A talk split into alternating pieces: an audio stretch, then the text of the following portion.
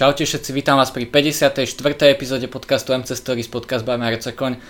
Toto je epizóda, ktorá je po veľmi dlhej dobe osobne, takže lebo bol covid a nahrávalo sa s veľa Čechmi a nedalo sa ísť do Čiech, takže po dlhej dobe konečne podcast, ktorý je osobne a to takto o mnoho viac preferujem ako tie online podcasty. A na túto epizódu tu mám veľmi špeciálneho hostia, je to Peťo Baťan, je to legendárny herec a... Čaute všetci. A málo kto vie, je aj majster Európy v, El- v Electric Boogie a áno, tretí si bol na, na majstrovstvách sveta, že? Áno, presne tak. Takže, takže tento host, ja, určite veľa Slovákov pozná, nemusím absolútne predstavovať. Ale ešte vám poviem, kde teda všade môžete počúvať podcast, takže môžete ho počúvať na Spotify, Google Podcast, Apple Podcast, Podcast Addict, Pocketcast, Breaker a Radio Public. A ak chcete podporiť podcast, tak môžete tak spraviť na službe Patreon.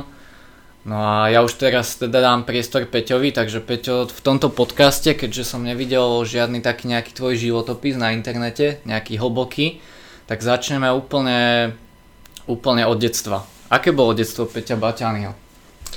Moje detstvo, detstvo bolo, dá sa povedať, dosť živé. Ja som bol chalaň, ktorý bol veľmi živý a uh, by som povedal, veľmi rád som chodil von, bláznil sa s kamarátmi. Takže moje detstvo bolo také radostné, veselé, čo ja viem, asi, asi tak nejako by sa to dalo zadefinovať. Mal som veľmi veľa kamarátov, ktorých by som teraz veľmi rád aj stretol po tých rokoch, lebo ono sa to nezdá ľudia moji, ale ono to tak ide, že si povieš, jeden rok, však to je doba. A zrazu zistíš, že ten jeden rok je nič oproti tomu, čo si si myslel a tak to prejde 10 rokov a ty si povieš, ako je to možné. No, nič, v každom prípade medzi 30 a 40 eh, rokov môjho života som mal pocit, ako by to bol jeden rok. Prečo? Bolo to veľmi aktívne obdobie, veľmi rušné, veľmi silne nabité pracovne. No ale keď by som mal tak povedať na samom začiatku, ako to celé ja som nikdy nechcel byť herec, ja som ani potom moc netúžil, ale všetci tvrdili, že na to mám, že jednoducho bolo by super, keby som tým hercom bol. Ale v tom období uh, boli úžasné osobnosti, ako aj teraz samozrejme, ale uh, keď spomeniem meno ako Jozef Kroner alebo, alebo ďalší veľmi významný Bardi, tak e, nemusím vysvetľovať, aká tá Slovenčina vtedy bola. A bežali také relácie, dneska už to asi nikto nepozná, e, po, nedelná chvíľka poézie, kde teda tak mali vycibrený, vycibr, vycibrenú poéziu, že e, ja som mal pocit, že na to naozaj nemám. A tak som neštudoval herectvo, možno aj z tohto titulu a potom aj z ďalšieho titulu, že e, mne sa veľmi ťažko čítalo a vždy som bol taký z toho nejaký smutný, pretože iné veci som sa učil veľmi dobre a rád, ale toto mi nešlo a mal som pocit, že nie je so mnou niečo v poriadku až neskôr som zistil, že som vlastne dyslektik. Ale e, tým tým som chcel povedať jednu vec, že každý jeden e, človek, ktorý má talent, tak by preto to nemal zahadzovať svoje šance, možnosti, pretože je kopec ďalších, ďalších nejakých e, systémov, ako sa učiť texty, e, ako sa učiť to všetko. A dá sa, dá sa krásne ísť a nie som jediný herec, ktorý je dyslektik. Samozrejme, že trošku sa na to pozera cez prsty, ale za to ja som si vycibril, dá sa povedať, pamäť, takzvanú krátkodobú, dlhodobú pamäť, e, s ktorou pracujem a, kde si vlastne tieto um, informácie uchovávam. Takže tak nejako na samý začiatok. Ja som bol viac zladený e, k prírode, vždy som mal rád e, zvieratá, jednoducho, či to boli psy, mačky a chcel som byť najprv veterinár, potom som chcel zachraňovať zvieratá v Afrike, to bol taký môj naozaj skutočne detský sen.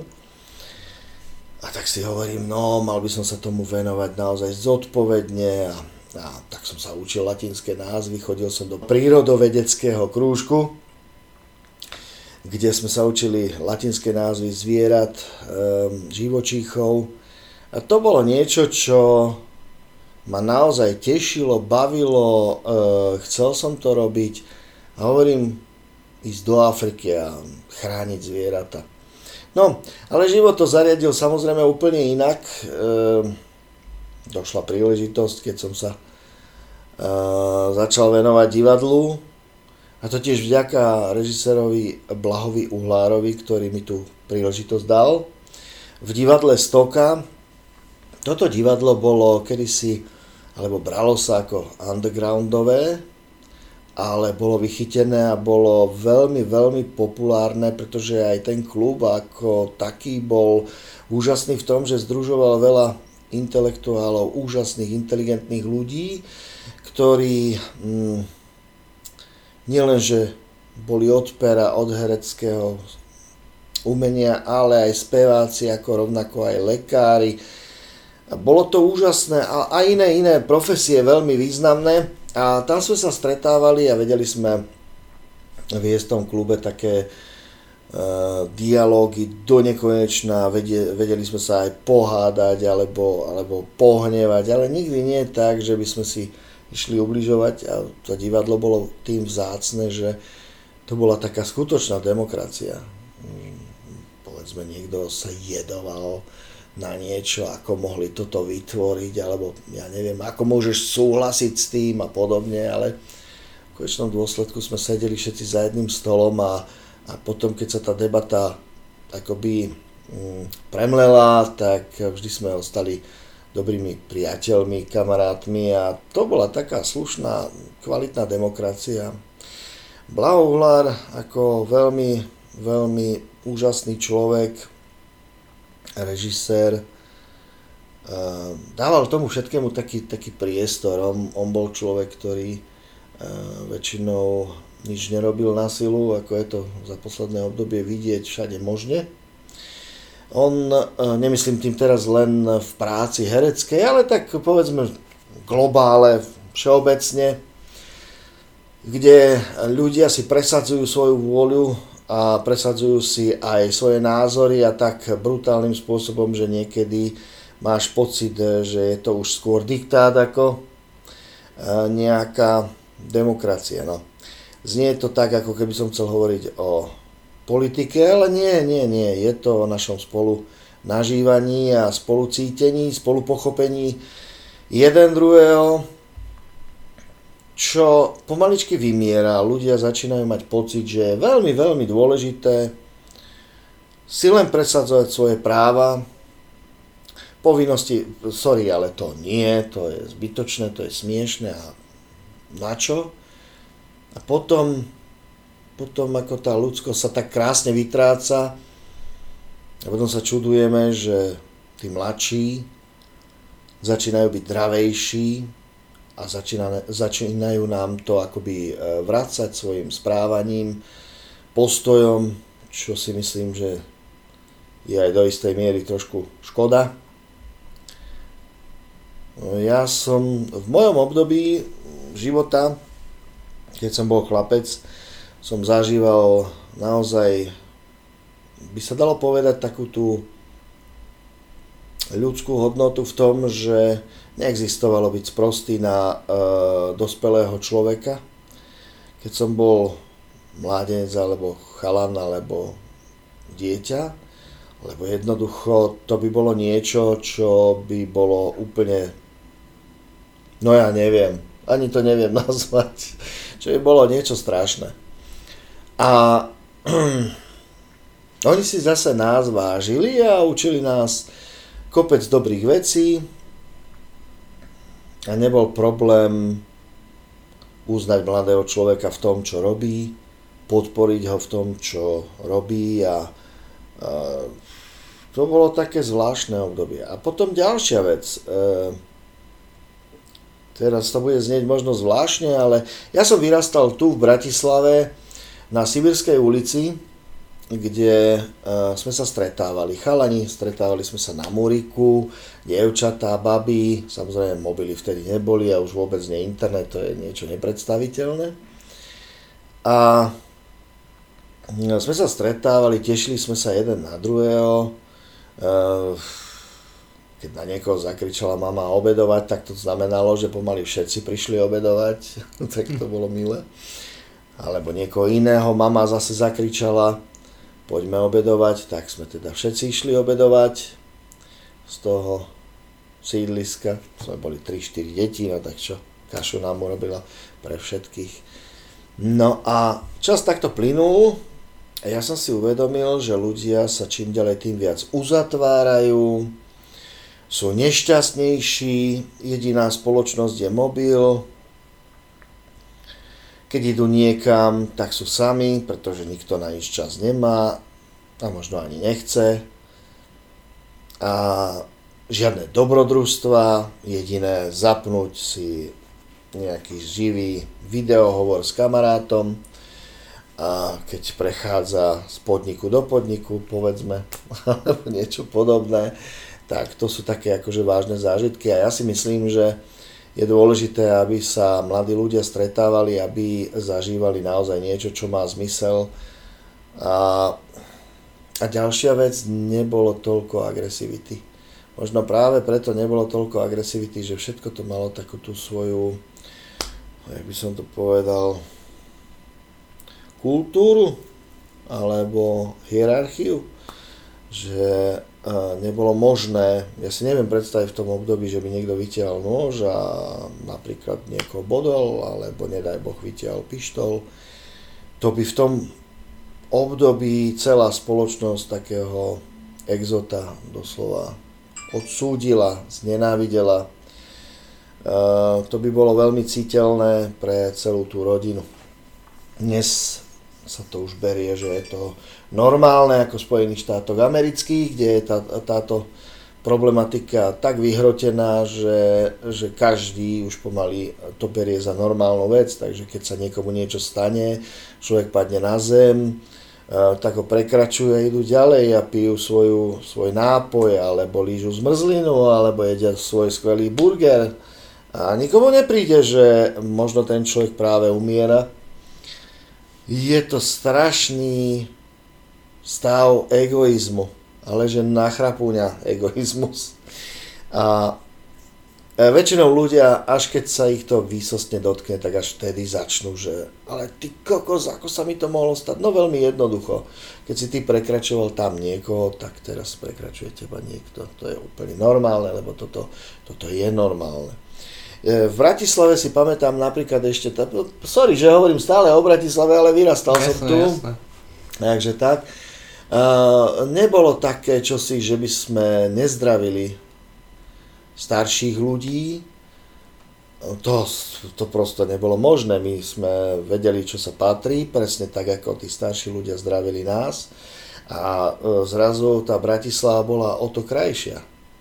Samozrejme, že aj v tom období boli ľudia, ktorí boli závistliví, plní zloby, nenávisti, ale väčšinou, väčšinou ľudia e, nemali takýto problém z jednoduchého dôvodu, že sme všetci ako si mali prácu od pondelka do piatku a jednoznačne piatok už sa všetko púšťalo z ruky, lebo ide sobota, nedela, jednoznačne voľno. A to už bola zábava alebo diskotéka v piatok, ešte v sobotu a v nedelu doliečovanie, aby sa v pondelok išlo do roboty. No ale, ale čo bolo na tom pekné, že človek nikdy nevedel, koho stretne na tej zábave. To je no. Alebo na tej diskoteke. Uh, tam neboli žiadne drogy a žiadna mafia, žiadni búchači a žiadne ohrozenia. Uh, človek prišiel na diskotéku, a tak pozeral, či tam náhodou nejaké dievča nie, či sa mu nezapáči. Vždy sa niekto našiel, potom kto sa tak ako mohol buď tomu chalaňovi páčiť, alebo dievčaťu zase chalan. A už si sa tešil na ten ďalší týždeň, že pôjdeš tam a že, že vlastne sa snáď tam s ňou stretneš, lebo si nemal telefónne číslo a nenašiel si si ju na Facebooku alebo ja neviem, na nejakých iných sociálnych sieťach, tak si dúfal. No a keď prišla, tak už si vedel, že tak trochu možno prišla aj kvôli tebe, vieš, že tam tá malá iskierka nádeje bola. A tak si sa snažil, naživo si sa snažil. Dneska, dneska tá zoznamka, alebo ako to mám nazvať, cez tieto sociálne siete, je veľmi jednoduchá a ešte jednoduchší rozchod.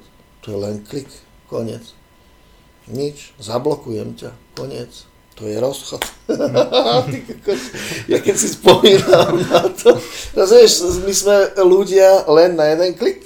To je, to je super. No, takže takí malí bio roboti sme všetci. A čo je treba povedať, že toto bolo krásne na tom všetkom.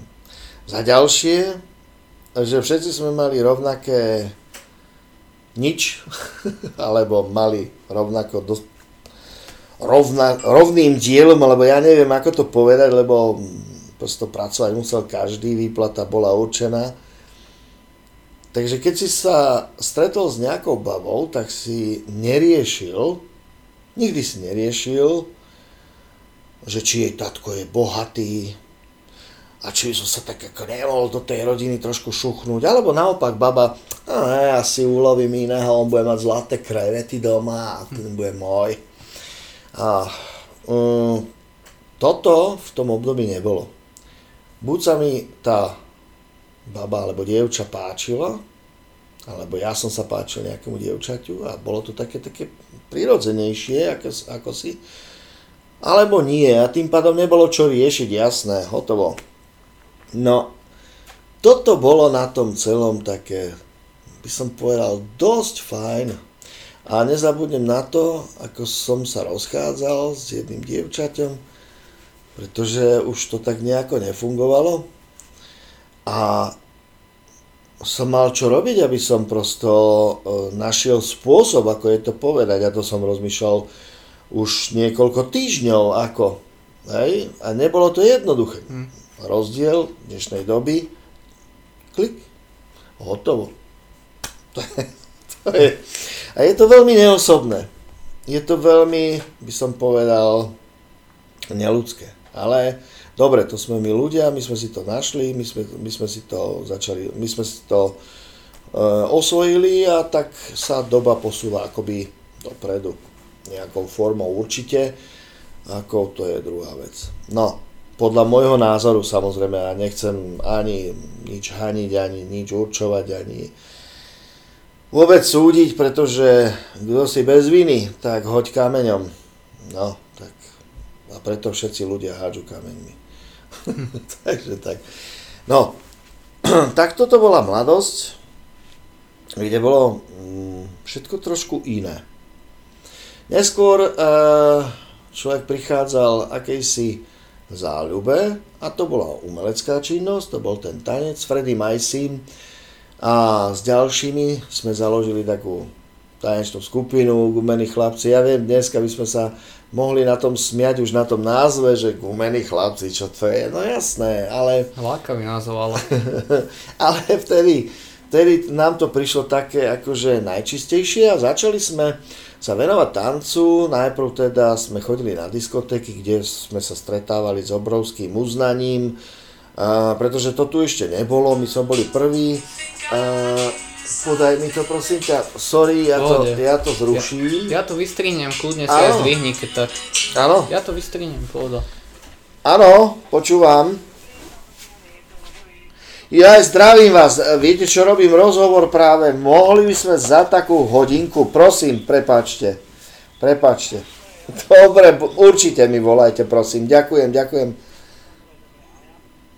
Tak. Dobre. Keď to je modré, tak to nabíja. Tak. Je to. Dobre. Dobre. Dobre, už ma tu nenervuj s tým mobilom, kašli na ňo.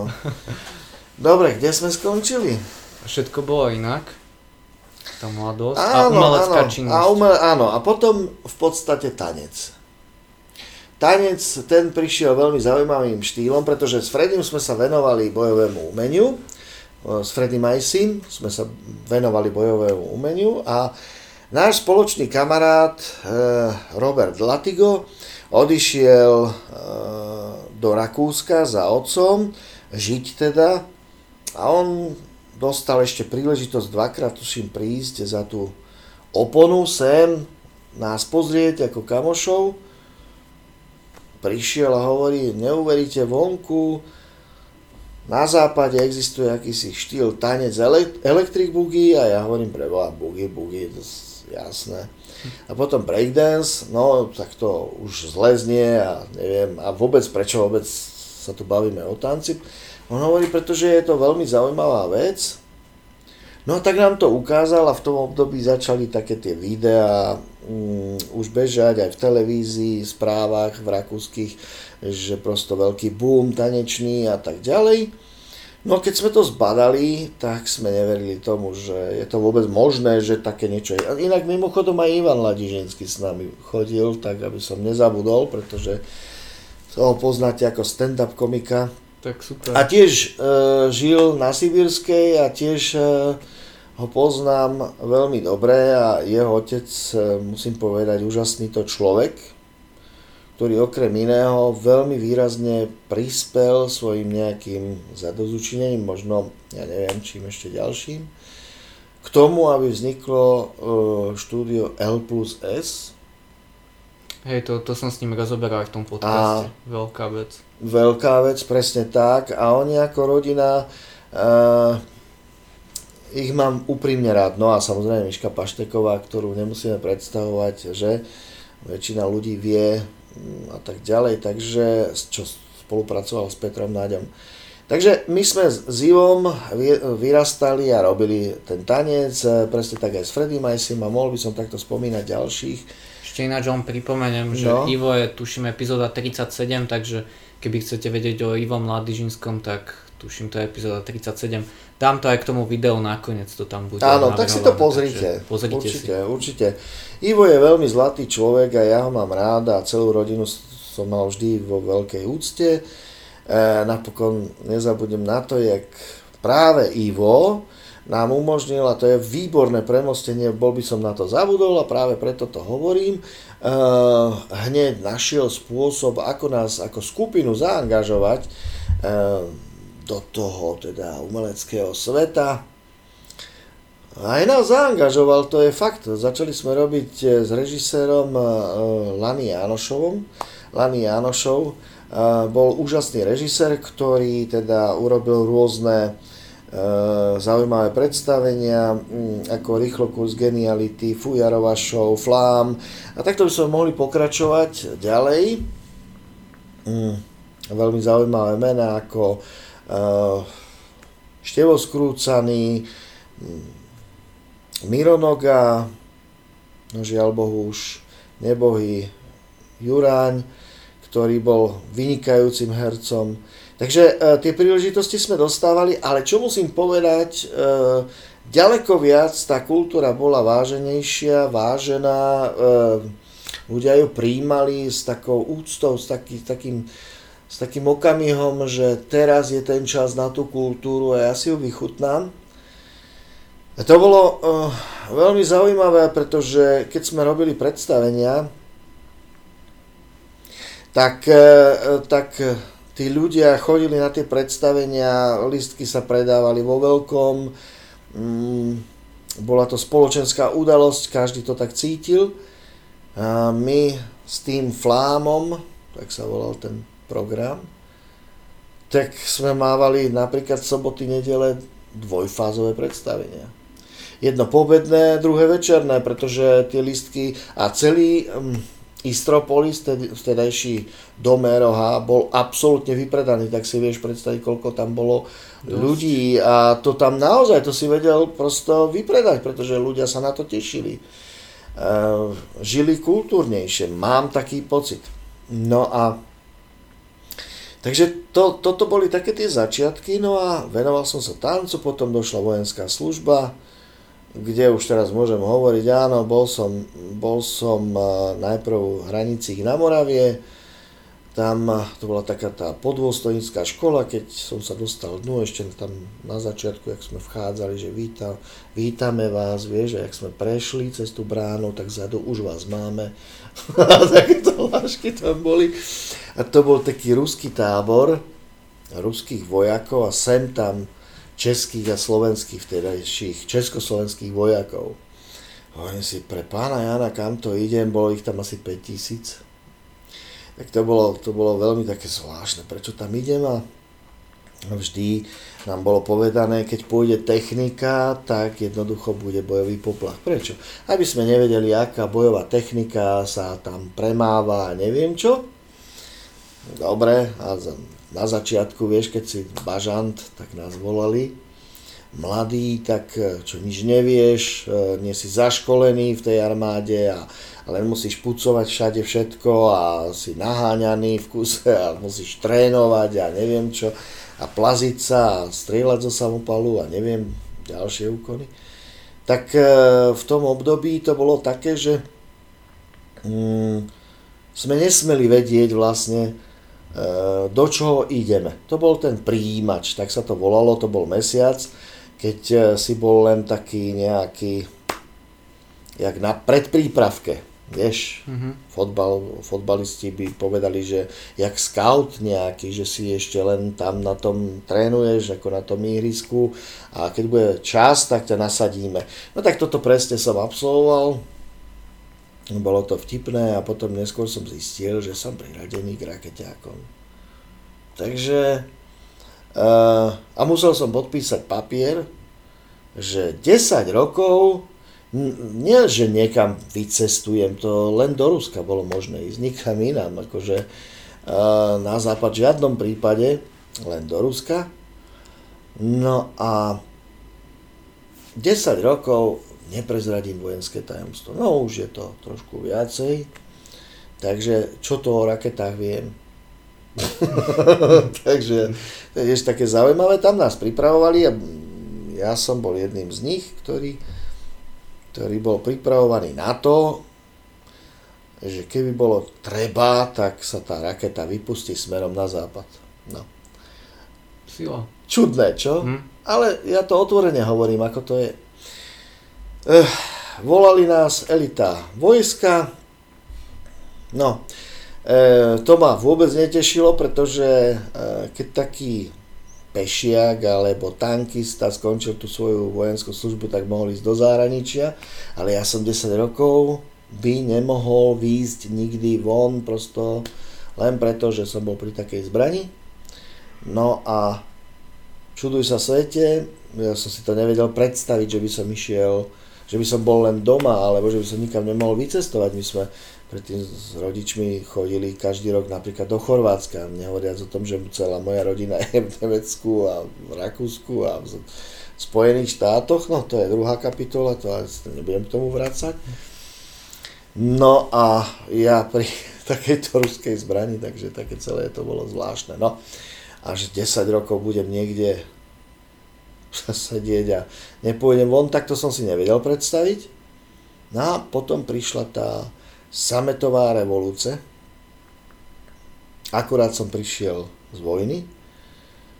A môžem ti povedať, že som bol veľmi vďačný, že sa také niečo udialo a že sa ten režim vlastne posunul do takejto trošku voľnejšej uh, formy, pretože zrazu som mohol vycestovať. Zrazu to nikomu nevadilo. Rusi odišli so svojimi zbraniami, a tým nechcem haniť ruský národ, nechcem haniť ani žiadneho Rusa pre pána Jana, lebo sú to ľudia ako my a my sme ľudia ako oni. Takže to by som chcel povedať a medzi nimi sú úžasní ľudia rovnako ako aj medzi nami. Takže či sa zoberieš, svet má 4 svetové strany ako západ, východ, sever, juh a treba to tak brať. Sme na tejto planete a je len jedna, nie je ich viac, takže tu rozdiely ja nemienim robiť. Na to sú asi tam tí politi- politici, ktorí si delia tento svet. A môžem s niektorými názormi súhlasiť, s niektorými nie, ale toto nebudem rozoberať, ja tu nie som na to. Tak odišli teda Rusi a ja som bol nesmierne rád, že celý ten režim padol. To budem úprimný. Nesmierne rád. Ale neskôr prišli tým samozrejme príležitosti. My s divadlom Stoka sme mali možnosť cestovať a nielen cestovať, ale hlavne hrať.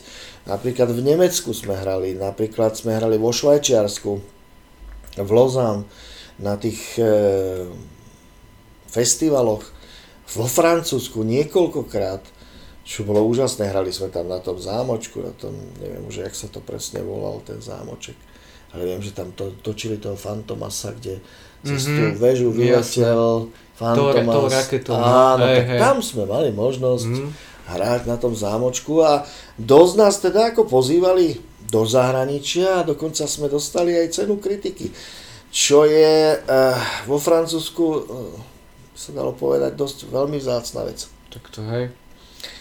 No, takže tam som nadobudol výrazne zaujímavé skúsenosti aj poznatky, aj, aj skvelý kolektív a vlastne to všetko a tie večery, ve, e, večery ktoré boli, e, boli divadle Stoka veľmi obohacujúce, úžasní ľudia tam chodili a to ma posúvalo dopredu. Ja milujem ľudí, ktorí mi majú čo dať, lebo nikto z nás sa nenarodil na tento svet e, s maximálnym, neviem čo, vedomostiami alebo čím. A keď sa môžeš stále učiť a chceš sa pýtať, tak vtedy to má zmysel. Inak žiješ taký nejaký čutný spôsob života, keď nechceš nič vedieť, nechceš nič poznať, do ničoho sa miešať, také to, to, to nemáš pocit, že... No to ani život. No. no ale veľmi veľa ľudí to takto práve rieši, hmm. vieš, že, že a mne to je jedno, ja nepotrebujem vôbec nikoho poznať, ja nechcem nič mať, ja nič nechcem vedieť, ja prosto, lebo som cool. áno, do istej miery, možno áno, ale pre mňa, pre mňa bolo vždy to úžasné, že som sa mal možnosť stretávať s ľuďmi a poznať ich a, a od nich si brať um, akési vedomosti. Takže to bolo pre mňa vždy najviac No a potom som prešiel do divadla Ludus. Nie, áno, ešte aj Ludus, aj iné, ale e, do divadla Gunagu, kde teda e, pod taktovkou e, Karola Vosádku aj e, Williama Klimáčka som začal robiť iné predstavenia. No a to bolo tiež zaujímavé, lebo to divadlo fungovalo úplne na inom princípe. Niekoľko predstavení sa urobilo a bolo také obdobie, vieš, že tu hrubokrky mohol ísť kdekoľvek, mohol vypalovať kohokoľvek. To si išiel do telefónnej budky a on ťa vytiahol, že chce peniaze od teba, lebo ideš telefonovať z tej budky, no a skúsil si mu nedať. Tak vie, ako by si bol skončil. To, bol, to bolo obdobie ťažkého klondajku a tu si mohli eh, jednotlivé skupiny robiť naozaj, čo chceli. Mm-hmm. A úprimne ti poviem, veľmi ma to štvalo, pretože ľudia alebo obyvateľia dosť s takým, by som povedal, výrazným strachom e, žili pod takým tlakom, pretože si nikdy nevedel, čo sa môže stať, kde bude strelba. A, a toto bol zase druhý extrém, ktorý dovtedy nebol. Keď e, sme hovorili o tom predošlom režime, e, bol taký veľmi na poriadku, ale toto nebolo. Drogy neboli, nebol problém s prácou, nebolo problém prosto ako si žiť. Ešte toto bol zase druhý extrém, že všetko bolo absolútne uvoľnené, ľudia sa mohli zabiť aj za 10 korún vtedy, vtedajších, nemohli, no jasne nemohli, ale začali, zvlčali, mali pocit, skúšali, čo všetko môžu si dovoliť a tak ďalej. No a mne sa to doslova bridilo a hnusilo. Ja som vtedy povedal, správne nejaké predstavenie kokos, lebo niekto im už musí ukázať ich pravú tvár. No a vtedy mi, to sme sedeli na halieri, e, to je taký motorest, neviem či ešte je alebo nie, pri Lučenci. A tam sme jedli a ja hovorím, správame takéto predstavenia vtedy mi William Klimaček hovorí, že dobre, ale že to nás vyzabíjajú, veď oni prídu do divadla, nás postrieľajú, zabíjajú, zabijú nás, neblázni, však ako. A hovorím, ale poďme to spraviť ako komédiu s obrovským nadhľadom, to je veľmi dôležité, pretože keď to budeme robiť ako drámu, tak nikto nepríde na to predstavenie, jednoducho neexistuje. No dobre, dosť na tom. Urobili sme spoločne takéto dielko, ktoré sa volalo English is easy, Chaba is dead. A toto dielko sa hrávalo ako v divadle Gunagu. Začalo to byť extrémne populárne a extrémne veľa ľudí chcelo na to chodiť, ale to divadlo malo svoju kapacitu a nebolo možné uh, to divadlo nafúknuť, takže ja neviem, predávalo sa pol roka dopredu lístky a to boli také rady, že si nevieš predstaviť, to bolo strašné, akože tam ľudia stáli, neskutočnú frontu na listky. No a neskôr samozrejme sme potom toto predstavenie začali hrávať aj mimo tohto divadla, pretože ľudia to tak veľmi chceli, takže kdekoľvek sme prišli, tak sme to mali maximálne vypredané. A trvalo to niekoľko rokov. Celé toto začalo v roku 2000. Išlo sa ďalej. Dnes je aký rok? 2021. No. A zober si, že my to hráme a budeme to hrať teraz v septembri znova. E, na e, minulý rok sme mali neviem koľko tých predstavení už naplánovaných, ale došiel COVID a doš, došiel ten lockdown, alebo jak to nazvať. A my sme v podstate museli všetky predstavenia zrušiť. Takže od roku 2000 sa hrá toto predstavenie až do dnešných dní.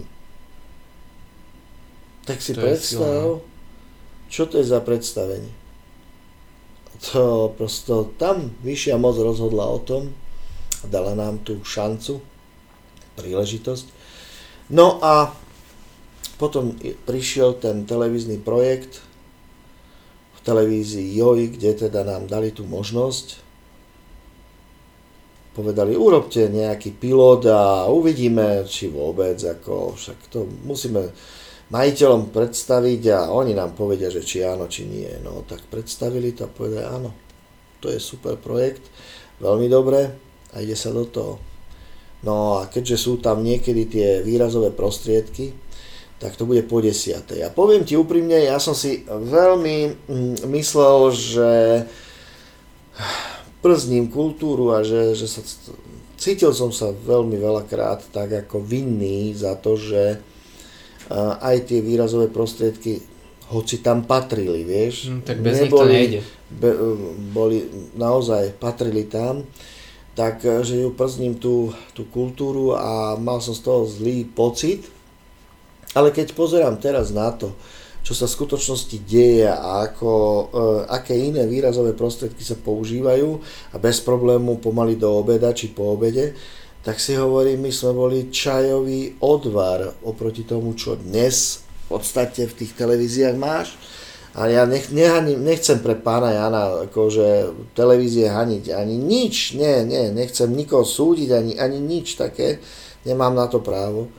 Len tým som chcel povedať, že ako sa tá doba posunula. To som tým chcel povedať. Že to, čo bolo vtedy niečo strašné, keď si povedal, tak dneska je to ako súčasť slovníku snáď každého už. Ako keď povieš dobré ráno, tak povieš aj toto a nikto sa nad tým nezastav, nepozastavuje, akurát pár ľudí ešte, ktorí si pamätajú časy, keď to nebolo až také vyhrotené. Takže potom vznikol tento projekt Mav Story a tento projekt Mav Story uh, to bol taký samorast, kde teda dostal príležitosť a keď náhodou bude reklama, na to, tak vás tu necháme a keď nie, tak žiaľ, budeme sa musieť rozlúčiť, lebo však vysielanie, výroba niečo stojí. No mali sme šťastie, reklama sa chytila veľmi rýchlo a dokonca som počul, že vraj aj boli ochotní po niektorí dopredu zaplatiť, len aby v tom reklamnom priestore boli, čo nás teda tešilo. No my sme to mohli 6 rokov točiť. Čo bolo fajn na jednej strane, pretože človek došiel k niečomu, čo má rád alebo má rád, mohol to robiť, bol adekvátne aj odmenený, čo je fantázia. Ale druhá strana veci bola iná. A to tá, išiel si von a nemal si šancu byť vonku. Pretože zase sme ľudia na rôznych úrovniach a každý ťa inak osloví. A tým, že sme na rôznych úrovniach, tak veľmi často sa mi stávalo, že som bol unavený po takých stretnutiach. A to hovorím diplomaticky. Hej, a niekedy sa musím priznať, že som ani nereagoval. Ale potom boli ľudia, ktorí, ktorí boli fantastickí, milí, príjemní, radosť s nimi sa stretnúť. Ale súkromie si vonku nemal. A to sa týkalo a vzťahovalo aj na moju rodinu. Si predstav, že ja neviem, bol som v reštaurácii, bol som so svojou rodinou a tam ľudia sedeli, tak nikto neriešil, že ty práve obeduješ. On chce fotku. Ahoj, banán, čau, čau, poď, odfotíme sa.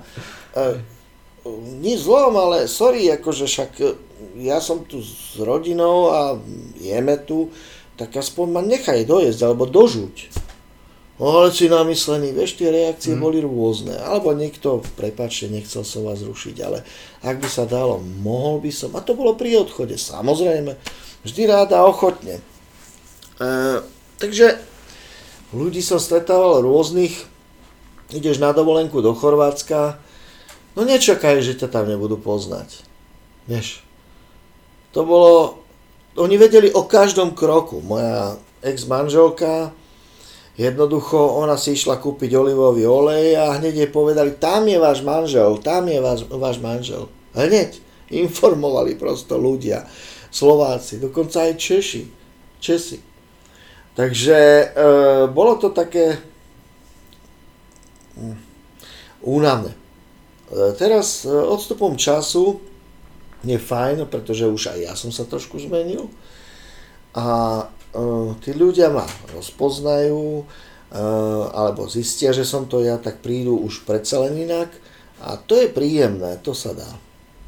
Že to nie je také, ako u niektorých také agresívne, by som povedal. Takže, fajn, fajn. Len uh, a potom sa začala točiť samozrejme e, profesionáli, to bola ďalšia skúsenosť, ďalší seriál, veľmi príjemná práca s veľmi dobrými kolegov, kolegovcami. Uh, veľmi som bol spokojný, ale um, ku koncu už to bolo, začalo, nie ako v práci, ale v mojom súkromnom živote začalo to škrípať. Mama ochorela na rakovinu, čo mňa dosť výrazne zasiahlo medzi tým Ehm, som musel pracovať, vedieť zabávať ľudí, nezabudnem nikdy na to, jak moja mama mi povedala, vieš, ja keby som v tejto chvíli umierala, ty musíš ísť na to pódium a tváriť sa, ako keby sa nič nestalo. Ty musíš jednoducho tým ľuďom dať tú radosť, lebo to je tvoje poslanie, nie práca. Tedy som pochopil, čo mi hovorí, ale veľmi ťažko sa to znášalo, no z rakoviny sa teda dostala, to je fakt, čo som bol nesmierne rád, ale potom prišlo iné obdobie a to obdobie, keď dostala porážku mozgovú a ochrnula na pol tela, rok aj 6 mesiacov. A to bolo veľmi ťažké, až kým úplne neodišla z tohto sveta. No a to bolo obdobie, keď ja som nebol schopný, dá sa povedať, nič robiť pretože ma to tak emočne e, vyčerpalo, aj vyčerpávalo, aj fyzicky tým pádom, aj, aj nervovo, alebo jak to mám nazvať, že, že nebol som schopný, naozaj to už som nedal. To už bola kategória, kde to už by bolo pre mňa, neviem, prosto, ja som svoju mamu mal veľmi rád a veľmi som si ju vážil a tak asi som možno preto sa ma to tak nejak hlboko dotklo. No ale myslím si, že každého z nás, každého z nás by sa to veľmi hlboko dotklo. Ani som nevedel, že sa ma to až tak hlboko dotkne. No. To človek zistí, až keď sa niečo také strašné stane. Neželám to nikomu. Takže, no a tak to bolo obdobie, keď som naozaj nebol schopný nič robiť. No a tak sa veci vyvíjali ďalej, prišli noví herci, začali robiť nové veci, nové seriály ja som sa, ja sa priznám, my sme robili, teda ja konkrétne som robil od pondelka do nedele. Si predstav, že sme povedzme ráno od 7 alebo od 8 točili, skončili sme o 7 alebo o 6 alebo o 5 po obede, a už čakalo auto, nastúpil si do auta, išiel si do Banskej Bystrice, tam si od, odmakal predstavenie, a na druhý deň znova si točil a keď si to takto robil, povedzme pár týždňov, tak už si mal dosť. A nehovoriac o tom, že toto fungovalo, ja neviem, niekoľko rokov. Čiže to bolo, to bolo šialené. Riadný záhul, no. No to bol, na, úplne na nervy. A dokonca vtedy mi aj moja mama hovorí, že vieš, Peťo, ale ty sa mi meníš pred očami a ja som si myslel, že som stále v pohode. No nebol som v pohode, pretože ten nátlak tam bol, pracovný nášup tam bol teda riadny. A v našej branži to nie je tak, že môžem si vyberať, kedy chcem, ako chcem. Nie, teraz máš prácu, no tak si zavalený, tak ideš, vyber si to, do čoho ideš, eh, ak si môžeš vôbec vybrať a ideš a makáš. Prosto to, taká je realita. No, ja som toto celé absolvoval a poviem úprimne, tak som bol veľmi vyčerpaný aj z tej smrti nakoniec mojej mamy, aj z toho, čo bolo ešte predtým, že som nevládal, neexistoval. A možno, že som nebol dobrý muž, ja neviem, rozhodne sa nebol agresívny. Ale už som bol v koncoch. No, na to bol aj rozchod. Vidíš, aké to je jednoduché. no a úprimne ti poviem, potom som chodil na psychoterapie, kde mi e, bolo veľa vecí vysvetlených aj do takej miery, aby som vedel, ako správne žiť a komunikovať s ľuďmi. A keď e, ľudia sa snažia mi zasadiť pocit viny len preto, aby ma mohli ovládať, tak to veľmi rýchle rozpoznať a vedieť na to správne reagovať, pretože ľudia, každý na každého nejako chce vplývať, aby získal to, čo chce získať. No. A to bolo veľmi dobré školenie, by som povedal. A veľmi ma to posunulo ďalej. Takže nakoniec som si povedal, veď som tu vyrastal, tu som sa narodil v Bratislave, po tak veľmi e, dlhom čase, že vieš čo, Peťo, zober sa a choď žiť mimo Bratislavu a skús počúvať svoje myšlienky. Či to vôbec dokážeš. No, v tom tichu to pekne vraští.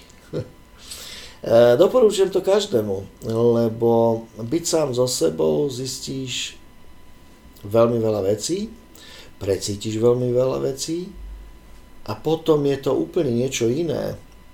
Tu nepočuješ svoje myšlienky, pretože Nazdar kamoš, nazdar, ahoj, dobrý deň, jasné, za 500, nie 84, dobre, prosím vás, zajtra, v útorok budem tam a to v kúse. Čiže ty v podstate, ako vstaneš, tuto v tomto veľkom meste, ideš jeden veľký film, až kým nepadneš do postele, ráno vstaneš a znova sa pripojíš na všetky tie informácie z predošlého dňa a ty ideš. Tvoje dni sú hodiny, týždne. Neviem, čo to je. Mesiace ešte kratšie a roky len tak plínu, až si povieš, ty kokšo, ja ani neviem, ako som žil a už 10 rokov mám za sebou. No to je presne pre toto. A ja si myslím, že peniaze sú veľmi dôležité na to, aby sme mohli žiť. Áno, určite. Veľmi. Sú veľmi dôležité na to, aby sme si mohli zaplatiť e, základné veci, ktoré jednoducho od nás požadujú, ako za elektrínu, plyn, vodu a také tie ďalšie veci. To je veľmi dôležité.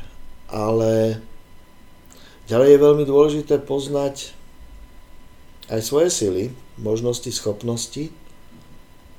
Niekedy je treba zabrať, jasné, ale potom nebyť blázon a niekedy vedieť aj vypnúť. Aby sa potom nestávali také veci, ako bežne dnes na infarkt mladý človek, to je šialenstvo len preto, že si zobral hypotekárny úver na 200, 300, 400, 800 milión, tisíc, neviem koľko a spláca sumu, o ktorej keď si zoberie, že by si mal mesačne, tak sa máš jak prasa v žite. Ale ty ju musíš niekam každý mesiac posielať, tak to, je, to sú obrovské tlaky a týmto si myslím, že tá spoločnosť nežije pokojný život a nemôže žiť pokojný život, lebo všetci sme niečo ako bioroboti, ktorí musia produkovať dnes a denne. Musia produkovať. A keď nebudú produkovať, tak idú na odpis. A produkovať môžeš len od do, myslím vekovo, inak zahadzujeme. Ež to je taká divná doba.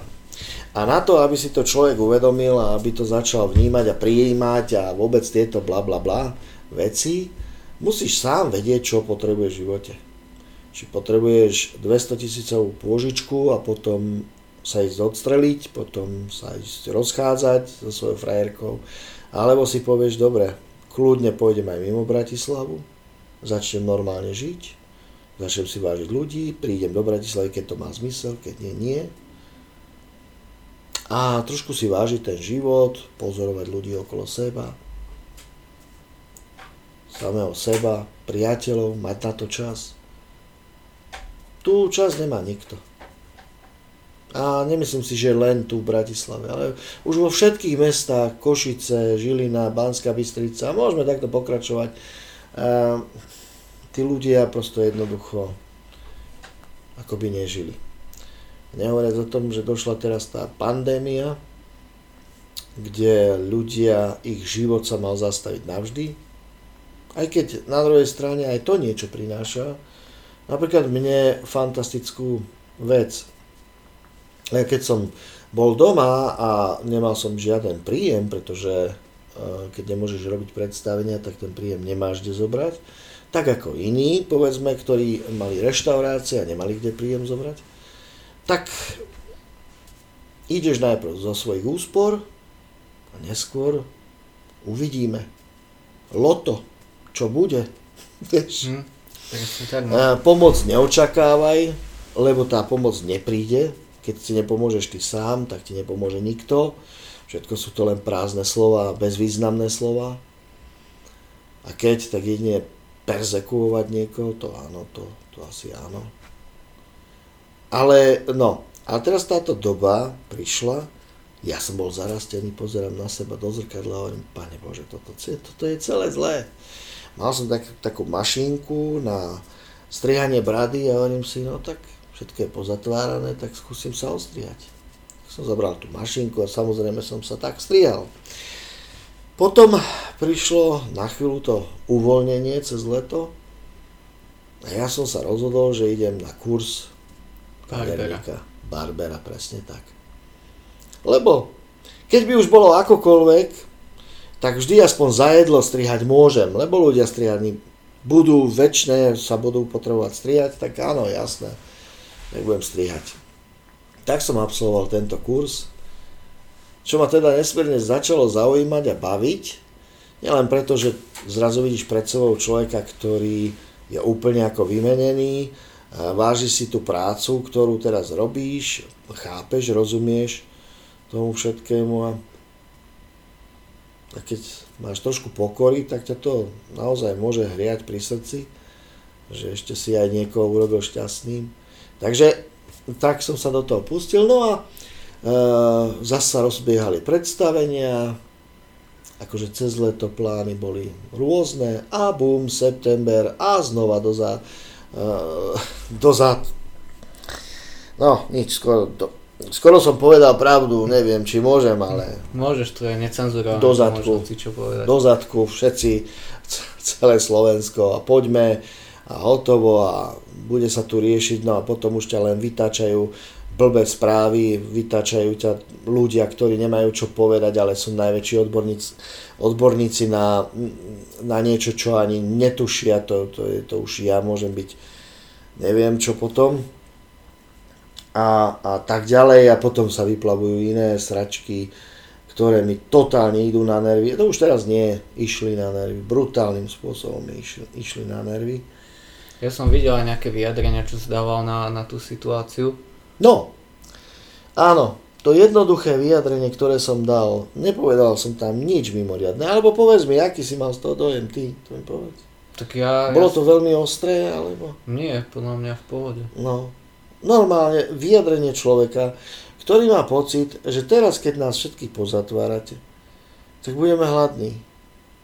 Je to zlé, keď som toto povedal? Jasné, že není. A vieš, čo mi spravili? Hneď ma zablokovali. Zrušili mi účet. So 60 tisíc e, followermi. Na to kašľať. Ale chápeš? Chápeš, že keď ti neuškodím, tak určite ti nepomôžem. Určite ti nepomôžem, keď ti nemôžem uškodiť. Toto je to, čo ma na tom najviac vytáča. Chápeš?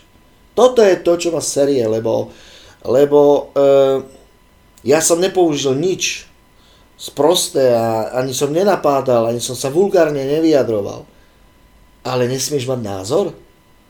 Ty nesmieš povedať nič, lebo hneď si ten najväčší uh, vinník? Tak dobre, tak vážený, poviem vám tak, uh, podľa mňa je všetko úplne super a budeme všetci krásni a budú len krásne veci a budeme všetci bohatí a ja som rád, že je to takto dobré, jak to je. Dúfam, že aj vy ste spokojní a tí, ktorí s tým nie sú spokojní, tak s tými niečo musíme urobiť. Takto si to predstavujeme? Pravdu? Postoj? Názor? My v tom divadle sme takéto veci nemali. A boli tam také, takí ľudia, ktorí prosto jednoducho si chceli presadiť ten svoj názor a boli naozaj temperamentní. Ale nikto ich za to nesúdil, nikto im neubližoval. Ja som není zástancom ani jednej politickej strany. Oni sú tam od toho, nech robia to, čo majú, ale nech to aspoň robia tak, aby to malo pre nás nejaký význam, zmysel. Pozri sa, ty tu teraz točíš a to je pre mňa význam. To má nejaký zmysel pre mňa, to má nejaký význam pre mňa. Že to točíš, lebo ľudia to pozerajú a môžem si povedať svoj názor. Možno, neviem, dúfam, že ťa nezablokujú. Vieš čo, zatiaľ som mal dva podcasty, tuším, zablokované, ale to len tak, že ako keby oni boli, ale nezobrazovali sa ľuďom. Že keď ich hľadali... To je nič, to je dobré. Nezmizol celý. To viem, no. Z hodiny na hodinu. Čauko! Tak ty, ma, ty tým, že máš väčšiu sledovanosť, vieš, tak pre nich je to prioritnejšie. Áno, ja viem, ja viem. A práve preto takto treba likvidovať a určovať, kam títo naši bioroboti pôjdu. A môžu si dovoliť a robiť. A keď to aj vystrihneš, je mi to jedno, nevadí. To tam nechám isto. To je, to je úplne pohode. Takže, uh, vieš, predstav si, že nemáš prachy a napriek tomu ideš strihať ale nie pre seba. Pre matku, ktorá má dieťa a potrebuje zaplatiť elektrinu. A urobíš to. Ja som to urobil. A prečo nie? Napríklad. A to je jedno, ako sa ja dostanem domov. To je úplne jedno, či, čo bude. Ale ten dobrý pocit, že som niekomu pomohol. Že som niečo urobil a neklamal som. Neklamal som. Nikoho. Netvrdil som, že tie peniaze vyzbierame a potom ich akože dáme a ja si ich nechám. A podobné nezmysly. Vieš, na to som taký nejaký asi už starý harcovník, aby som toto žral. Chápeš? Takže a viem, že kopec rodín e, bolo na tom veľmi, ale že veľmi zle. A keby si videl, čo, čo mi písali tí ľudia, uh, ťažké osudy, no tak vieš, sám nič nemáš, tak môžeš zobrať akurát tak svoje, svoje ruky a niečo urobiť pre toho človeka a sám potom prídeš domov, otvoríš chladničku, tam nič nemáš. Nevadí, ale ten dobrý pocit. To sme sa dostali, čo? Kokos. Mm. Do dobrej doby. Vieš, to je fakt super. Takže, ak sa mi niečo páčilo z minulosti, tak to, že myslím si, že alebo nepamätám si, že by niekto hľadoval. Alebo nemal čo jesť, alebo nemal kde bývať. To nebolo, no. A toto mi príde také strašné. Ja keď si spomínam na to, keď som videl prvýkrát žobráka, som bol z toho v šoku. To je jedno, či zo svojej príčiny, alebo nie, alebo čo, ale ako je možné, že on tu takto ako žobrať môže, to nikomu nevadí. Kokos to, kde sme? To sme, čo sme, kde sme? Alebo bez problémov tvoj sused môže pomaly predávať drogy. Nikomu to nevadí. Fú, to sme sa dostali dobre ďaleko. Hm. Hej, no. A potom čo? Akože, čo chceme riešiť? Družstva boli kedysi tzv. jednotné rolnícke družstva. To bolo združenie ľudí, ktorí mali pozemky, v jednom združení mali dobytok, mali všetky tieto hydiny a čo ja viem, čo všetko ostatné dom, mali v jednom združení a starali sa spolu o to a produkcia išla. Keď to videli Holandiania, ešte začas, keď tu bol ten ťažký, zlý zákerný režim, tak, tak ti poviem, že boli z toho v šoku a potom vznikali presne tieto farmakorporácie, také tie združenia farmárov, lebo sa im to veľmi páčilo. Dobrý vzor. Ďalšia vec. Nebyť e, našich právcov, alebo pradedov, alebo ako to nazvať, tak e, už tá tisícročná voda, čo tu bola, neviem v ktorom roku, by zaplavila kompletne celý spodok. Ale oni vedeli, že čo treba. Urobili kanály, potiahli to popri tých poliach. Hej. A keď mali Dunaj stúpol na tisícročnú vodu, tak tá voda sa rozliala do tých kanálov, ktoré sú vybudované nimi, tými našimi predkami, na to, aby nás tá voda nezatopila. Hej. Doteraz to užívame tak ako užívame kopec ďalších bytov, napokon môžeme Petržalku si pozrieť, máš domy, byty, ktoré boli postavené za toho hnusného totáča. Koľko sa toho postaví dnes tak, aby, no a to ešte dostávali rodiny. Teda bol si mladý, pracoval si, chcel si sa ženiť, tak automaticky si dostal podnikový byt. Presne tak, no. Dneska si zober pôžičku, 400, 200, 150, neviem koľko tisíc. A keď sa na teba pozriem, prepáč, nehnevaj sa, čo by si musel všetko preto urobiť, aby si zarábal takéto obrovské hm, peniaze. Mm, keby chceš v hotovosti vyplatiť, no tak asi by si musel tie drogy predávať jedine. Zbráne a mm. iné. A to mi príde fakt chore. Takže aká šanca, akú príležitosť? Jasné. Takže toto sú veci, ktoré ja nevidím ako celku dobre, ako ja a ešte si spomínam, počúvaj, toto ti musím povedať za toho hnusného totáča. Ja neobhajujem ten režim.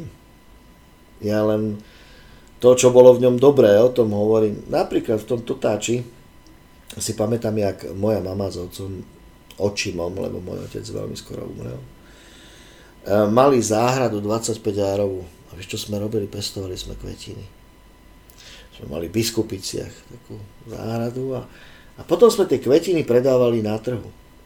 A vieš, ako fungoval v tom období, fungovala daň malých podnikateľov, lebo mohol si v malom podnikateľe, nemohol si vlastniť elektráreň, hmm. ani plynáreň, lebo to bolo štátne. Jasne. A nemohol si ani vodu vlastniť, lebo to bolo tiež štátne.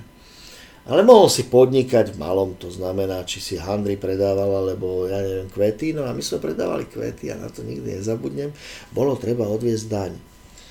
A vidím to ako dnes. Počúvaj ma, normálne zošit, mama, že ide písať, tak koľko sme to mali tých klinčekov, ja neviem koľko, tisíc, dobre, dobre, um, všetko sme predali, dobre, dobre, no ale teraz si povedzme otvorene, boli sme na dovolenke v Chorvátsku, no tak to odpíš, dobre, na dovolenke, to tam nedávajme. Um, boli sme, ja neviem, kúpili sme teraz, uh, ja neviem, vymýšľam si, ja neviem, do záhrady niečo, tak to tiež nebudeme dávať, nemá to zmysel. Alebo kupovali sme teraz uh, toto a toto, jasné, to tiež dajme preč. A tak to vlastne bez problémov si si sám určil daňové priznanie mm. v tom období a ty si zaplatil to, čo si uznal za vhodné. Tak to fungovalo. Môže byť, no. Tak to fungovalo. A to, to, to nebolo, že trestné. Ty si určí daň. To je sranda. Dnes už... Mm, dnes už s tými daňami. A najhoršie je to, ako spomínal tie byty, že aj tí starí ľudia, čo, čo tie byty majú už neviem koľko rokov a teraz už len dožívajú v nich, tak teraz, ak príde tá dan z nehnuteľnosti a nebudú mať ani z čoho zaplatiť ten byt, v ktorom celý život bývajú, vieš. No, e, mne ti to príde také, z môjho takého nejakého pozorovania, že oni chcú, aby tam nielen tí ľudia dožili, E, možno ten štát im bude odpúšťať, vieš, každomesačné e, platenie 8 tisíc mesačne za ten byt, poviem príklad, nehovorím, to je len príklad, 8 tisíc e, ročne, lebo však daň, mm. ročne 8 tisíc za ten byt, povedzme, ten pán na to mať nebude, no tak to sa začne kopiť, kopiť, kopiť, až dojde k hodnote bytu, no Teba tam možno nechajú dožiť, keď budeš krátko žiť. A keď nie, zoberú. tak si ho takzvané štát zoberie, takzvané, a bude ho prenajímať. Tak mi to vychádza. Možno sa mýlim, ja nechcem, to je, to je moja domnienka, to je také, že môže byť aj nemusí. A tak toto môže byť aj s domami, majetkami, čo ty vieš, kam toto celé smeruje? Lebo zatiaľ mi to príde uletené. Ja tiež, čo, čo viem, ľudí, čo sa do tohto vyznajú, oni tiež hovorili, že aby nikto nič nevlastnil, no. že to tak smerované. No. Takže uh, uvidíme, čo bude, ako, po prípade potom ísť niekde, kde sú ešte nejaké pravidlá, nie toto, odísť a potom v tichosti tam niekde za kríčkom oddychnúť si navždy. neviem, neviem, fakt neviem, lebo toto je cirkus Berlina, ty kokos. Akože pre mňa toto, toto už neviem, no. A teraz nehodnotím ani jednu politickú stranu, ale zároveň hovorím, čo sa mi nepáči. Myslím si, že je to dosť jasne povedané, že nie, akože a možno, že fakt, akože no tak pozri, E, máme tu firmy, v ktorých môžu ľudia pracovať ako doslova otroci na tri smeny za 1000 eur. Na tri smeny za 1000 eur, to znamená od pondelka do nedele, e, pobednú rannú, dennú, neviem ešte aká môže nočná, byť, nočná. E, a, a neviem, čo ešte ďalšie, chápeš, za 1000 eur. A ty e, e, tu máš fabriky, ktoré majú prázdniny, finančné, samozrejme, daňové prázdniny a tento štát ešte im dáva peniaze na to, aby mohli ľudia robiť otrokov. A mne ti to príde fakt uletené celé, lebo keby tie peniaze, čo dávajú tým fabrikám, dali do agroturistiky, do chovu ošípaných, ja neviem, v každej domácnosti, alebo už aj vyprodu- produkcie e, zeleniny a ďalších vecí, nebolo by to možno, hádam, užitočnejšie?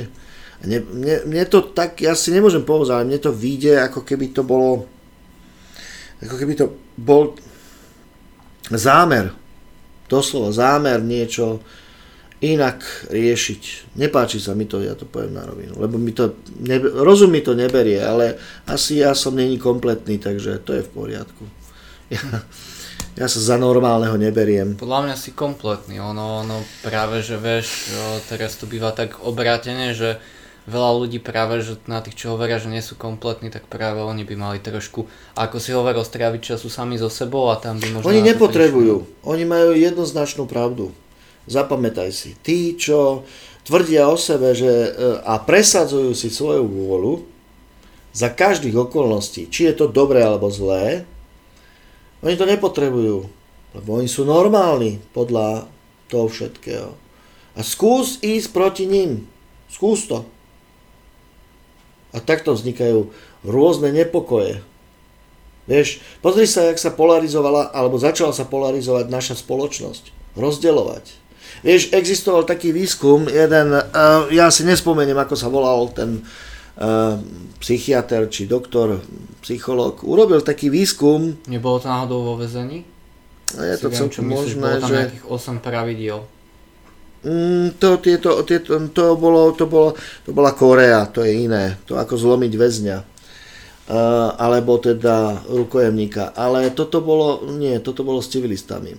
Vybrali nejaký počet ľudí, ja neviem, poviem príklad 5 ľudí, E, ktorí mm, boli ako tábor 1, potom vybrali ďalších 5 ľudí, ktorý bol tábor 2 a dohodli takú hru. Vy môžete všetko, vy piati, tábor 1 a tábor 2 vám bude slúžiť. Bude vám nosiť kávu, alebo chcete umie vám chrbát, prosto bude vám musieť byť k dispozícii. Robili tento výskum, za dva týždne nechci vedieť, ako to vyzeralo. Ako tí ľudia, mierumilovní ľudia sa zmenili na absolútnych diktátorov. Ale čo sa stalo? Po tých dvoch týždňov povedali, a teraz si to vymeníme. To znamená, tí, čo boli ich otroci, boli zrazu páni a tí, čo boli páni, boli ich otroci. Tento výskum museli zastaviť. Jednoduchý princíp, ale funguje na to veľmi dobre, aby rozoštval celú spoločnosť. Aby ju začal polarizovať. Takže, vieš čo, ty máš právo chodiť do reštaurácie, ale ja nie. Čo sa stane? Ty budeš chodiť do reštaurácie, budeš pozerať na mňa, lebo ja idem len okolo. Ani nebudeš vedieť ako a budeš sa na mňa pozerať z vrchu. Bude to zlé. A nedaj Boh sa stane to, že potom ja sa dostanem k moci, ja budem môcť chodiť do tej reštaurácie a ty už nie. Tak nechci vedieť potom, ako ja sa budem pozerať na teba. A na toto si treba v spoločnosti dávať pozor. Je veľmi nebezpečné polarizovať spoločnosť. Je veľmi nebezpečné určovať, e, tu dáme niekomu výhody a tuto nie. To je apartheid, nie? Aspoň tak som niekde čítal, tuším, ako dyslektik. Vieš?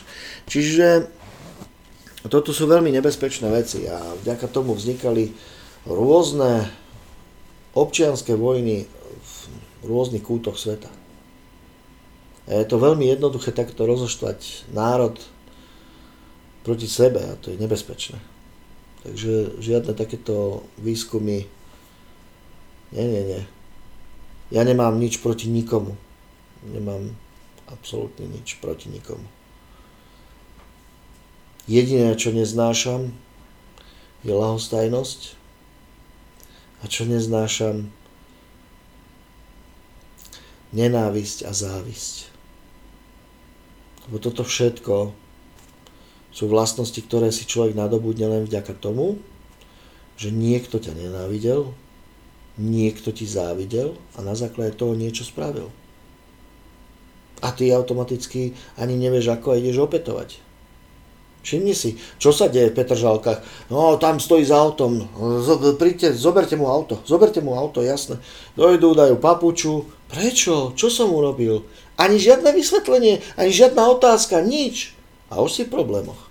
Teraz si predstav, že v tomto veľkomeste za jeden deň môžeš kľudne XY takýchto problémov nazbierať si.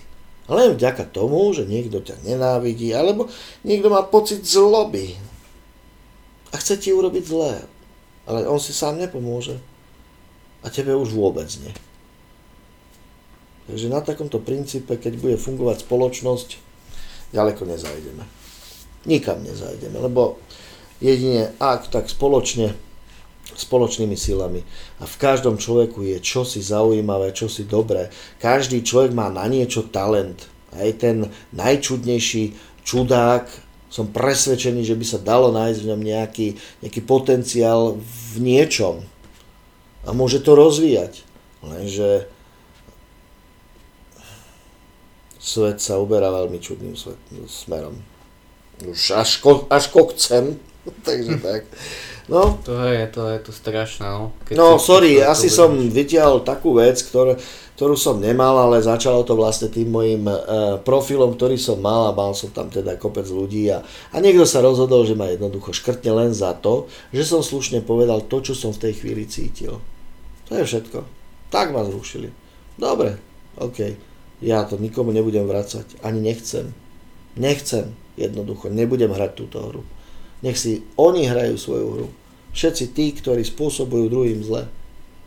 A to je najlepšie, lebo keď už nemá komu taký človek urobiť zle, tak, tak, tak sám sebe začne robiť zle, len aby mohol.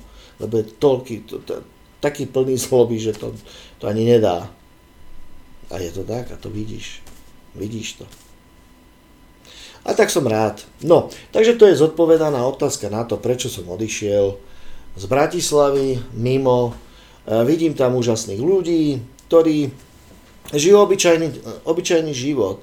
Sú pravdiví, takí, akí sú, na nič sa nehrajú, lebo sú len obyčajní ľudia z dediny. Tak na čo tu bude komu predstavovať v krčme? to ako nemá zmysel tým pár ľuďom, s, ktorý, s ktorými e, žije, dá sa povedať, od detstva. Na čo tam, tam, tam nepotrebuje nikto na nikoho nič hrať každý o každom vie všetko. Takže, takže tak. No. A to by bolo asi všetko. A teraz teda robíš toho Barbera stále ešte, že? Ja tu som ináč v robote mi hralo Radio Express a tam, tam spomínali, že v Trnave strihaš. Uh, strihal som tých 5 týždňov a to som strihal pre jednu rodinu, aby mohli mať, uh, si zaplatiť povedzme, ne, nejaké svoje e, veci, ktoré potrebovali. Takže som, takže som tam strihal. Som tak uľahčil, jasné.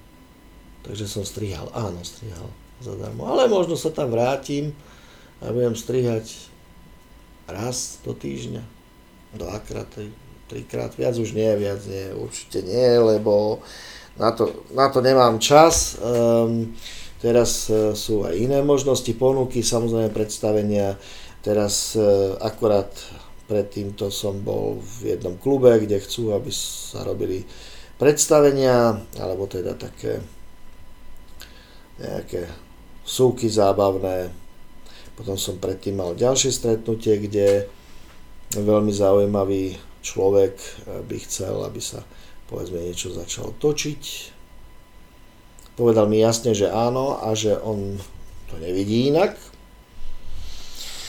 ja som mu povedal, že na každú výrobu je treba mať aj nejaké peniaze a ja som ochotný naozaj všetko robiť aj zadarmo. E, ja peniaze nepotrebujem, ale elektrárne potrebujú, mobil potrebuje, internet potrebuje, plyn, e, voda a všetky veci potrebujú, takže ja tie peniaze, keď mi ich dá, ja ich odovzdám zase ďalej. Vieš, ale nie, no tak to, to, tým som chcel povedať, že samozrejme nikto uh, dnes nerobí zadarmo.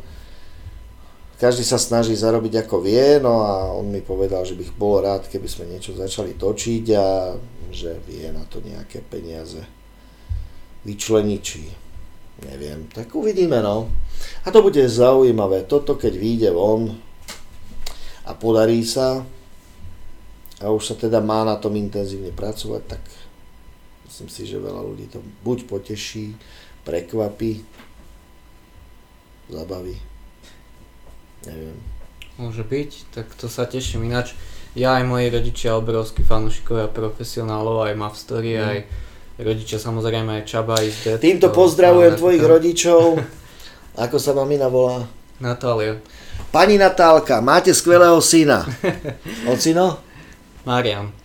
Marian, čau, čau, Seva, zdravím ťa, počúvaj ma, teraz som v obývačke u tvojho chlapca. Normálne, že štípeme šmelinu teraz, víš. Super, díky, no takže sme obrovskí fanúšikovia, takže kúkame doteraz, však v telke chodia profesionáli stále, takže... Áno, tak vieš, dobrá reklama nie je zlá.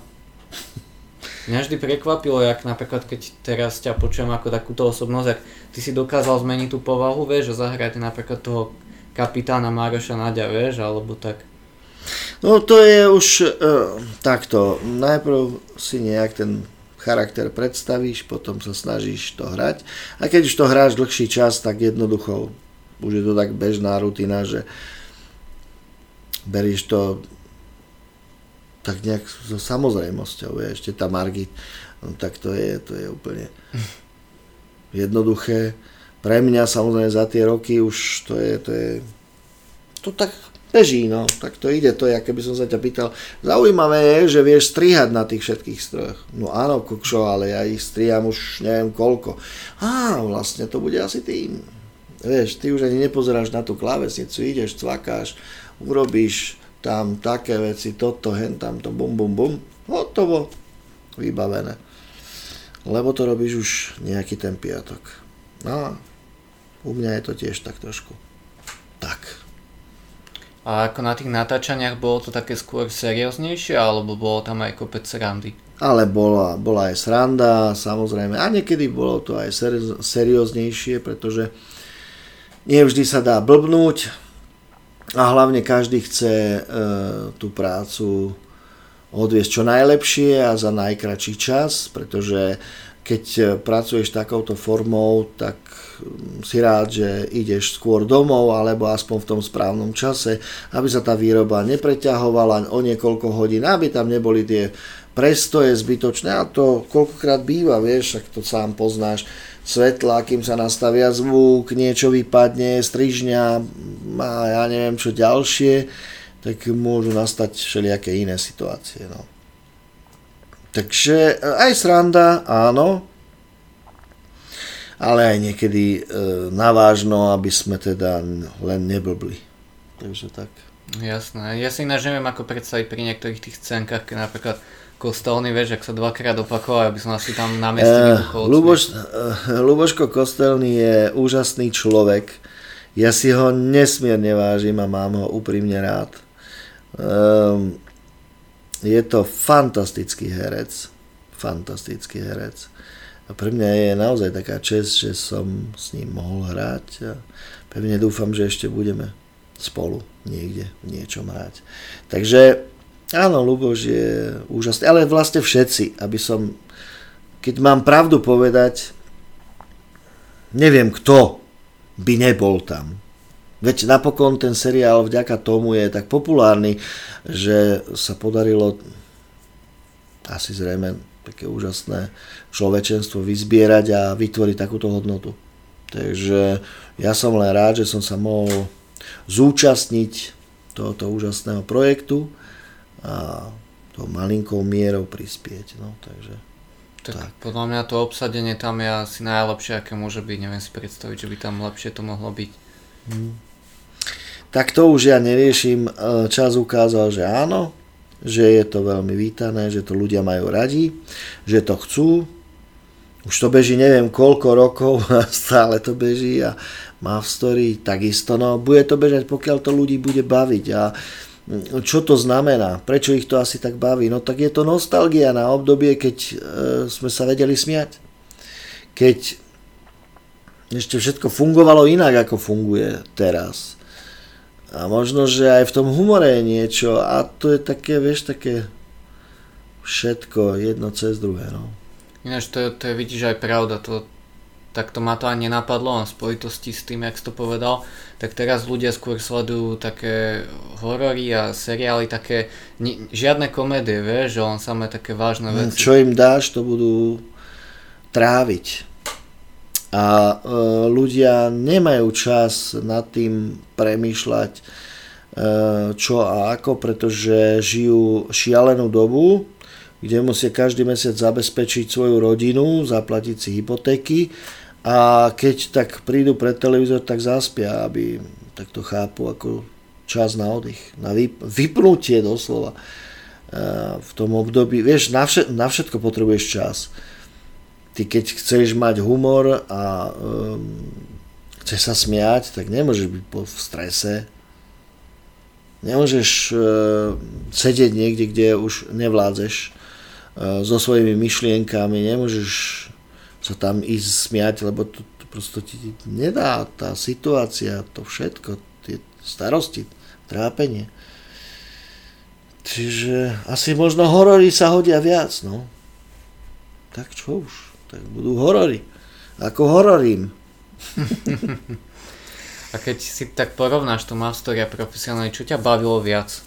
To sa nedá takto. Uh, ja som miloval jednu produkciu, teda výrobu, aj druhú výrobu som miloval, pretože um, záprve um, v prvom rade potrebuješ mať rád svoju prácu a potom už je úplne jedno, kde robíš a s kým robíš, pokiaľ tú svoju prácu naozaj miluješ a vieš, že ten výsledok môže byť dobrý, no tak fajn. E, čo je dôležité, veriť režisérovi, že vie, kam to dotiahne. My herci sme len robotníci. A máme stvárňovať nejaké emócie, tak nech sa páči, budeme ich stvárňovať, tak ako režisér povie a on to celý ten obraz vyskladá a potom samozrejme strižňa, ozvučenie a tak ďalej, to už všetko poznáme, vieme. Takže ťažko povedať, čo je lepšie, lebo obidva projekty som mal veľmi rád. Takže tak, no. A ako to bolo s tými nápadmi? To všetko bolo čisto akože skript, alebo si mal niečo aj, čo bolo nejaký... A, vieš čo, miestami sa e, samozrejme niečo mohlo pozmeniť mierne, ale ideš hlavne teda po, tej, po tom scénári, musíš ísť, lebo ty keď nehodíš šlagvort, e, poslednú vetu z toho scénára kolegovi, tak on ani nemusí vedieť, že či, či má začať, či nemá začať, takže to musíš nahodiť. A on potom vie, že ide tú svoju vetu. A potom on musí povedať tú poslednú vetu, aby si ty vedel, že už môžeš hovoriť tú svoju vetu. A takto vznikajú dialógy. Takže tak, televízne dialógy. A nemali ste aj nejaké chvíľky, napríklad, že by ste improvizovali? to e, vieš čo, tak samozrejme, že mali, jasné, ale e, ako každá improvizácia, ako to kedy si povedal pán Lasica, je založená na pevných základoch. A je to úplná pravda. Keď chceš byť humorný, vtipný, tak musíš najprv vedieť, čo ideš robiť. Aby si potom vedel, že vlastne čo ideš ponúknuť. Nemôžeš tak len ako blázon, lebo to potom vyzerá všelijako. No to je také, také divné. Takže ono, um, vieš, človeka rozplačeš za 5 minút. Dneska to nie je problém. Ale skús ho rozosmiať, keď nemá náladu. To, humor je jeden z najťažších. Jasné, no. Ty teraz v súčasnosti si ešte Soso na svojom YouTube kanáli. Mm. Tam ma fascinuje, ak dokážeš, uh, vieš, vykúkať tú novú... V prvom dobu. rade, všetci sa pýtajú, prečo Soso. Tak teraz to vysvetlím. Neviem, či viete, ale kedysi Stalin Stalina prezývali Soso. To som netušil teda. No. Stalina kedysi prezývali Soso. Takže a v tom období, e, keď tu vládli všelijaké skupiny, tak mi to tak prišlo. Preto Soso. A banán jednoducho preto, lebo to si každý zapamätá. Potom ďalej Banánová republika a všetko iné, ďalšie banánové. Takže... Takže všetko to má takúto spojitosť na to. A takú, no Takú skrytú. Takú skryt, áno, skrytý význam. Takže preto Soso. Ja už na YouTube nerobím nič. Ja som už len na Instagrame, na Facebooku a na Twitchi, áno, samozrejme. A teraz najnovšie aj na TikToku, je sranda. Bavím sa. A tam na tom Twitchi aj hráš nejaké hry, či... Vieš čo, so Žolikom, áno, to, koľkokrát aj bol som na rybách, takto s myškom. tiež veľ, velice fiči na Twitchi a, a Žolík 22 ten zase hry a bol som u ňoho, zahral som si s jeho fanúšikmi zase golf napríklad, ej. Je to zábava, mne sa to páči a, a tak môžeme sa baviť otvorene a má to vplyv na nás všetkých, keď to má hlavu aj petu. Jasné, tak čím viac pozitivity a tí ľudia ťa poznajú, takže si zoberú z toho, z toho isto, čo si vieš, ak to spoja presne mm-hmm. s, ka- s každou tou situáciou, čo si robil. No. A na Instagrame teraz, ko- koľko ti funguje ten Instagram, ak ti ho zmazali? Mm, nie, Instagram mi nezmazali, ten mi nechali. Oni mi na Facebooku môj profil zmazali. Ja aj takto, ako Uh, fanpage. Peter, no, fanpage, presne tak. To mi normálne akože hneď dali preč. Ale tak, že si nemal šancu. Nič. A to presne v tom období, keď začalo všetko pr- sa pritvrdzovať. Doslova, mm, to si videl tie vyjadrenia po niektorých ako um, radikálnych vyjadrení a určovaní, ako čo, prečo, tak vtedy si to cítil všade, ešte aj na tom Facebooku blbom. A potom sa nečudujme, že ľudia začínajú byť nervózni, napätí a začínajú byť zlí. A to nie je dobré. To sa nesmie také niečo stať, lebo to je nebezpečné. Takže tak. A neexistovalo nič okrem dobrého slova pozitívnej energie, čo by mohlo potom tých ľudí ukludniť. Lebo násilie plodí len násilie. Napätie plodí ešte väčšie napätie. A na čo je to dobre? Pre koho to je? Pre nikoho. Hlúpe rozhodnutia plodia ešte väčšie hlú, hlúpejšie rozhodnutia alebo činy dokonca. Niekedy, niekedy je lepšie fakt mlčať. Asi som toho veľa povedal, sorry. Ja sa vám všetkým ospravedlňujem. Zbytočne kecám. vieš čo, nie je fajn, ja mám všetky podcasty dlhé a aj tí ľudia moji to tak majú radi, že keď fakt sa o tom človeku dozvedia. Lebo napríklad ja si myslím, že teraz sa dozvedeli také veci od, teb- od tebe a také veci počuli, čo v živote v žiadnom rozhovore nepočuli, takže Tak je to môj život a tým pádom o svojom živote môžem hovoriť, o druhých nemôžem hovoriť, ani hodnotiť ich nemôžem. Môžem ich mať rád, e, nemusím ich mať rád, môžem sa im vyhýbať, naopak môžem si ich vyhľadávať. Ja mám takú blbú vlastnosť. E, Ja keď vidím na niekom niečo pozitívne, ja mu to rovno poviem. Ja mu to poviem, e, že si myslím, že v tomto je dobrý a že by mal tou cestou ísť a ja verím, že dosiahne veľké veci. A počúvaj ma, nič ma to nestojí. Nič ma to nestojí. Len chcieť. A vieš, koľko ľudí vďaka tomu mi povedalo, ty kokos, keď si mi to vtedy a vtedy hovoril, pamätáš sa? Ja už niekedy ani neviem, priznám sa. jasné. Uh, pamätáš sa? No tak pamätám, hej, no. Ja som ti neveril. Vďaka tebe teraz toto a toto a toto. No tak fajn, super, tak to ma teší, akože chvála Bohu. E, Predstav si, že by sme boli všetci milionári. Kokos, jaké by to bolo svetové? Kto by komu čo závidel? Nikto nič. Žil by si konečne to, čo cítiš. Napríklad, keby mali všetci kde bývať, riešili by nejaký problém?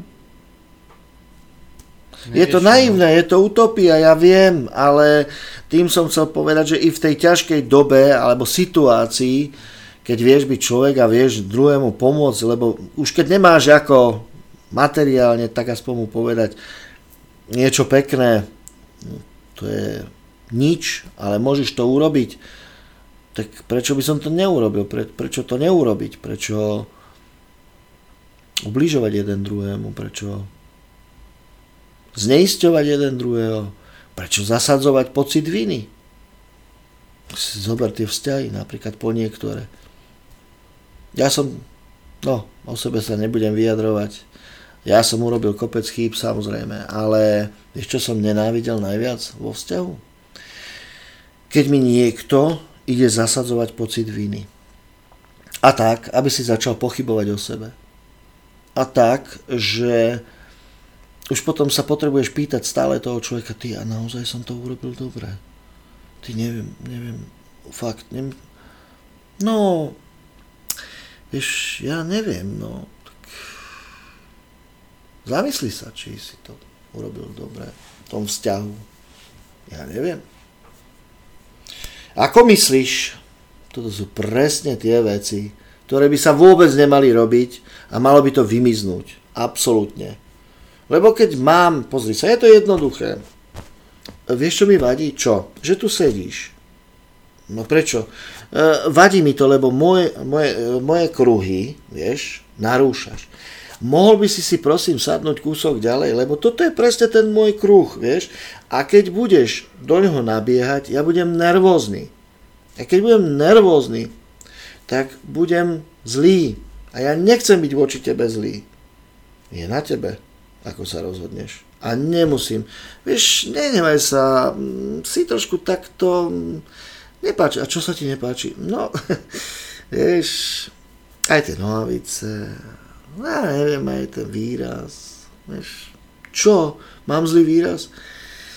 Ty musíš vedieť. Hm. Vieš, ja no, neviem. No, ja neviem.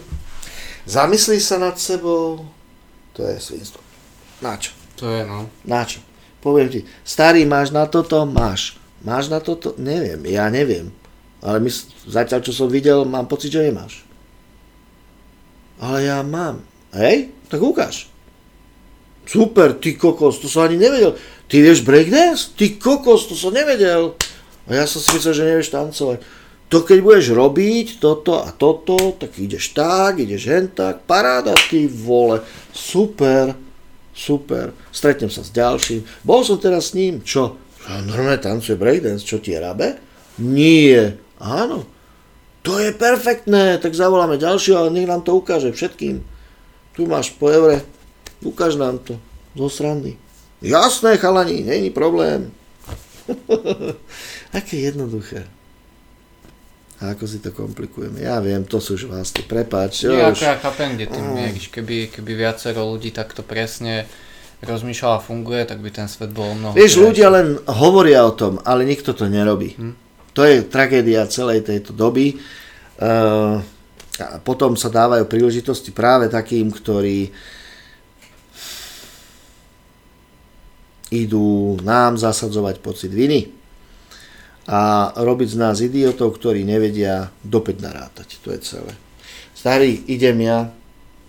Zdravím vás všetkých, mám vás veľmi rád. Je to super človek. Díky. Drž sa. No a hm, mne neostáva nič iné, len si to potom pozrieť a takto sa. Tak, tak. Nie, podľa mňa, podľa mňa je to dobré. Vieš, že to taký rozhovor, ktorý si ešte nedal. A je to taká message tomu, tomu svetu aj, vieš je, je to z mojho vnútra. Je to z mojho vnútra. Čo si myslím, čo cítim, nechcem nikoho obviňovať. A nikoho súdiť, lebo nesúď, aby si nebol súdený, vážený. Nesúď, aby si nebol súdený. Tak to býva.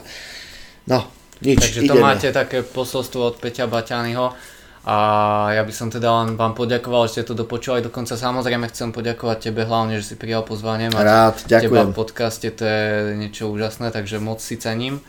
A môžete ten podcast nazdieľať, nech ho pomôžete dostať k čo najviac ľuďom. Ty si na Instagrame teraz ako? Áno, ja som ako Peter Baťany, ale ľudia majú problém s mojim menom. Takže ma nájdeš aj pod menom Nový banán.